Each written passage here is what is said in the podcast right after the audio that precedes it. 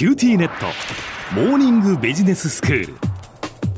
今日の講師は九州大学ビジネススクールで産学連携マネジメントがご専門の高田仁先生です。よろしくお願いします。はい、よろしくお願いします。先生今日はどういうお話ですか？今日はね、九州大学も、えっと採択されてたんですけれども、文部科学省がですね、過去5年間にわたって、次世代アントレプレナー育成事業っていう、通称 EDGE-NEXT って言われてるんですけど、はいそういう教育プログラムっていうのを5年間やってきて、まあ、その最終年度の取りまとめの成果発表会のようなものが先日、九州大学が主催で実施されたんですね。ええまあ、これについてご紹介したいと思います。はいまずそのエッジネクストっていうのは何なのかってことなんですけど、これ全国で5つの大学、具体的には東北大学、東京大学、名古屋大学、早稲田大学、九州大学の、えっと、5つの大学を中心に、それぞれの大学であのコンソーシアムっていう横の連携の組織を作って、はいでそこでいろんなアントレプレナー人材の育成の取り組みが行われたというものなんですね。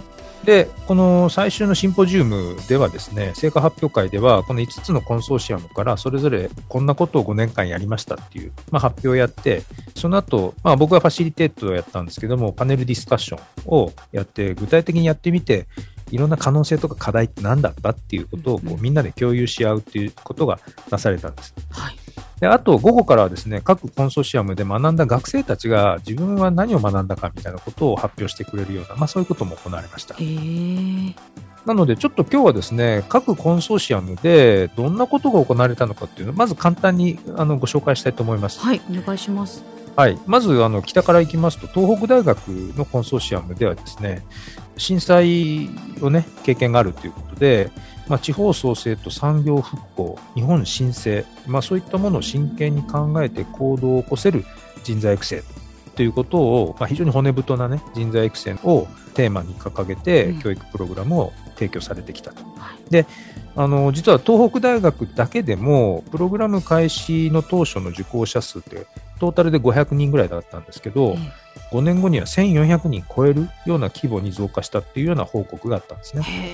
それから、あの、海外の大学と合同でプログラムをやって、うん。で例えばその合同でプログラムやっていろんな気づきを得た学生が、例えば自分たちでですね、財務諸表の読み方に関する本を自主出版するような、まあそんな動きまで出てきたす。ごい広がっってますね。あの自分でね、本を出すなんてとてもいいですよね。うんはい、それから次に東京大学のコンソーシアムなんですけども、はい。ここはですねまずアントレプレナーのマインドを醸成する基礎編っていうのと、うん。じゃあそこでマインドができたら次に自分でアイデア考えてそれを事業計画にまとめる発展編っていうのとじゃあ事業計画作って終わりっていうのはそうじゃなくてそれを具体的な事業につなげる実践編っていうこう3つのフェーズに分けて教育プログラムが構成されてるんですね。で特徴的な成果としては一つは受講した人たちが自分のアイデアをビジネスプランにまでとにかくまとめ上げましたという事例が315件できたと。ええ。それからアントレプレナーの教育者の人材が全国から110人延べでね集まって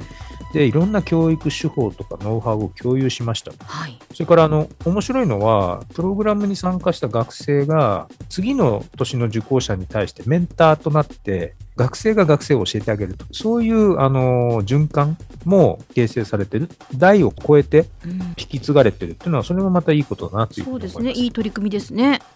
うん、うん。で次にですね、この名古屋大学のコンソーシアムなんですけども、はい。ここは実際の教育を行っていく上で、部会っていうのを3つ作ってるんですね。ほうほう。で、企業部会、要は会社を起こすっていうことの企業部会と、教育部会、それから環境整備部会っていうのを整備して、で、体系的に取り組んでると。で、こういう基盤があることで、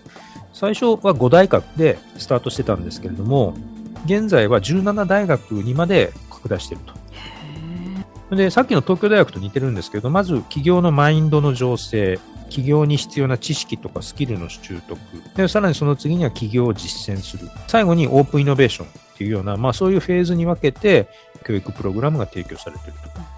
と。で、一つ面白いのはですね、最近だと中高生向けのアントレプレナーシップ教育も取り組んでいると。うんでこれも非常に面白いかなと思います。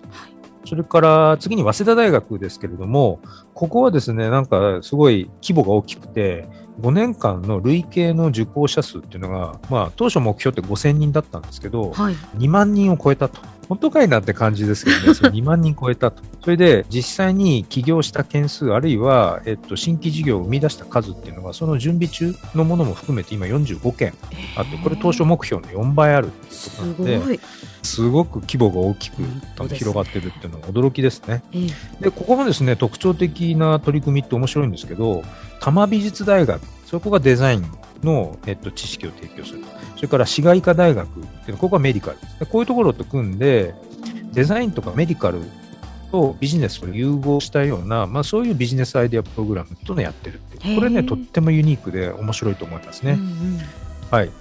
それから最後はあの九州大学のコンソーシアムなんですけど、九州大学の場合、実は関西のいくつかの大学と組んでるんですね。ほうでなので、九州と関西を結んだインターステートプログラムっていうコラボレーションプログラムっていうものだったり、あるいは九州は九州でやりましょう、関西は関西でやりましょうっていう地域のリージョナルプログラムっていうのと、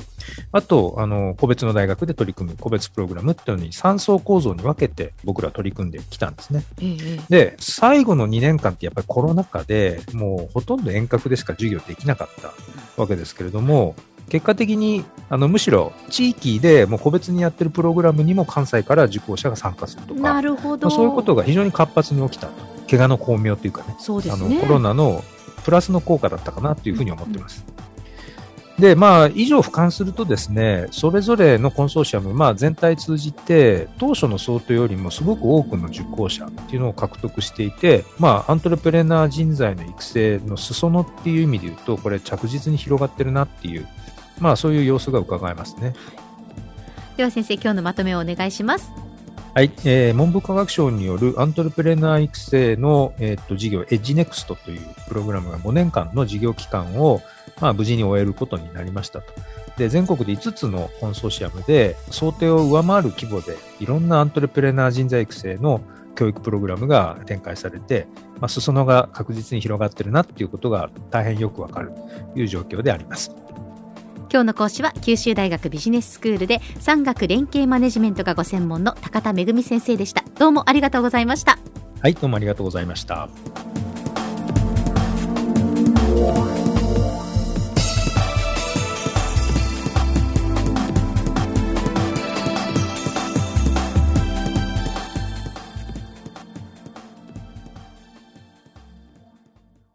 QTnet。 BBIQ にしてから毎日必ず実家の父と母からビデオ電話がかかってくる。元気？で毎日だからそう変わんないよ。痩せたか？で毎日だからそんなに変わってないって。早く子離れしてくれ。温かさとつながっている。九州のネットは BBIQ